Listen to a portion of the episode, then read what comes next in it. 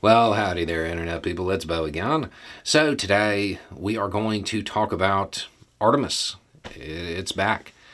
And we're going to talk about how everything is progressing and what the next phases are and go from there.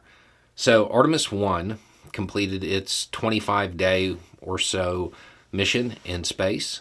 Um, that mission has closed. The Orion spacecraft made it back to Earth. Splashdown was perfect. Um, it was scooped up by the Navy on December 11th. It has now made it to port. And this is all after completing its 240,000 mile journey where it was tested. There was a checklist of like deep space maneuvers and things they wanted to make sure worked. This was unmanned. Um, and it did it did well.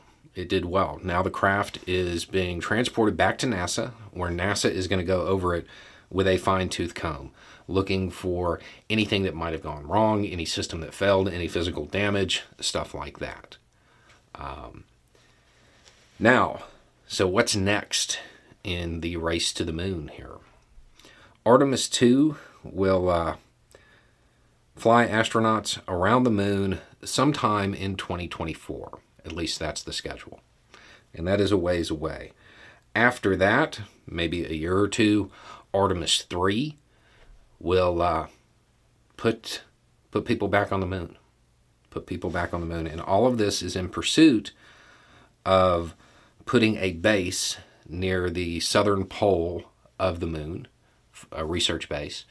Um, and there will be a like a lunar space station that will orbit the moon that will be used as kind of a a truck stop on the way there. Uh, this lengthy delay that is occurring when you're when you're talking about the length of time between Artemis 1, Artemis 2, and Artemis 3 and you're wondering why it's taking so long. Is there something that they're going to be doing, upgrading, anything like that? Not not not really that's not really why it's going to uh, have such a giant rest. Um, it, it's budget.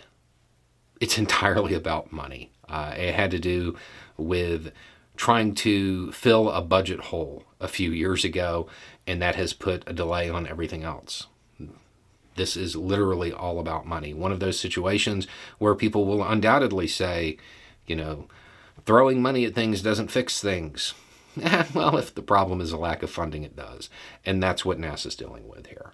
Um, the uh, the person I talked to actually said that the, these gaps could be m- much smaller if they had more money, but given the current political climate and the way the economy when you need mealtime inspiration, it's worth shopping Kroger, where you'll find over 30,000 mouthwatering choices that excite your inner foodie. And no matter what tasty choice you make, you'll enjoy our everyday low prices, plus extra ways to save, like digital coupons worth over $600 each week. You can also save up to $1 off per gallon at the pump with fuel points. More savings and more inspiring flavors make shopping Kroger worth it every time. Kroger, fresh for everyone. Fuel restrictions apply is I doubt that money's coming anytime soon. But the interesting part, the big news, everything went as it was supposed to. Um, and now they'll be doing their, their physical examinations and checking everything out. But at this point, the, uh, the United States is still on course to put a base on the moon within the next few years. Anyway, it's just a thought. Y'all have a good day.